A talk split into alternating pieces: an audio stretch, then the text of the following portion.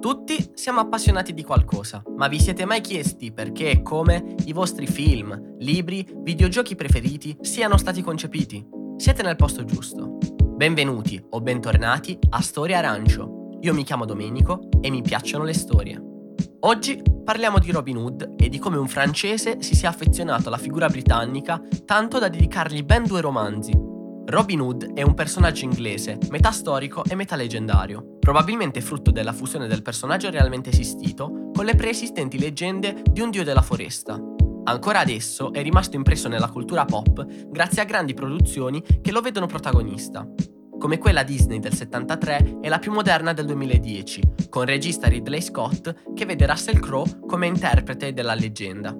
Insomma, una figura veramente immortale, che ha ispirato arte di ogni genere in tutto il mondo, partendo però dal Regno Unito. Ma di informazioni e fonti ben più attendibili della mia ne trovate a iosa sul web.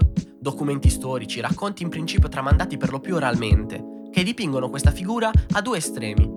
Da eroe paladino della giustizia e protettore della foresta a nobile decaduto, costretto per sopravvivere a diventare un bandito a capo di un giro di malaffare. Cosa mi ha incuriosito però di tutto questo?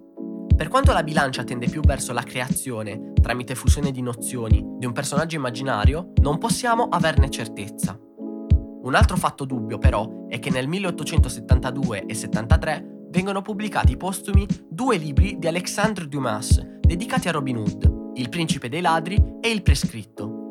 Dumas è un autore molto prolifico, ha scritto più di 200 volumi, famoso per libri come Il conte di Montecristo o I tre moschettieri, facenti parte di cicli di romanzi storici prettamente legati alla Francia. Lo scrittore, infatti, è francese, quindi perché dedicare non uno, ma due scritti ad una figura del folklore anglosassone? L'anello mancante si potrebbe attribuire alla guerra dei cent'anni, che vede protagonisti per l'appunto Regno d'Inghilterra e Regno di Francia.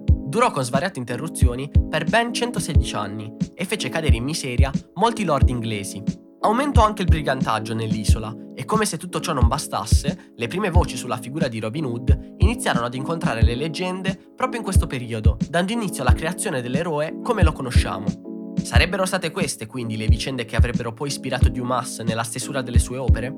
Probabile, i presupposti ci sono, sfondo storico e un protagonista facilmente narrabile come eroe romantico ma secondo alcuni biografi di Dumas sarebbero entrambe apocrife. In particolare si tratterebbe di una traduzione, con qualche rivisitazione, del precedente romanzo dell'autore giornalista inglese Piers Edgan, pubblicato a puntate nel 1838 e riunito in un volume due anni più tardi, traduzione che sarebbe stata solo nominalmente attribuita a Dumas. E questo è tutto. Spero di aver risposto alle vostre curiosità riguardanti la genesi di quest'opera e magari di aver invogliato qualche dubbioso ad iniziarla. Questa era la puntata 1 di Storia Arancio. Vi aspetto alla prossima con una nuova storia.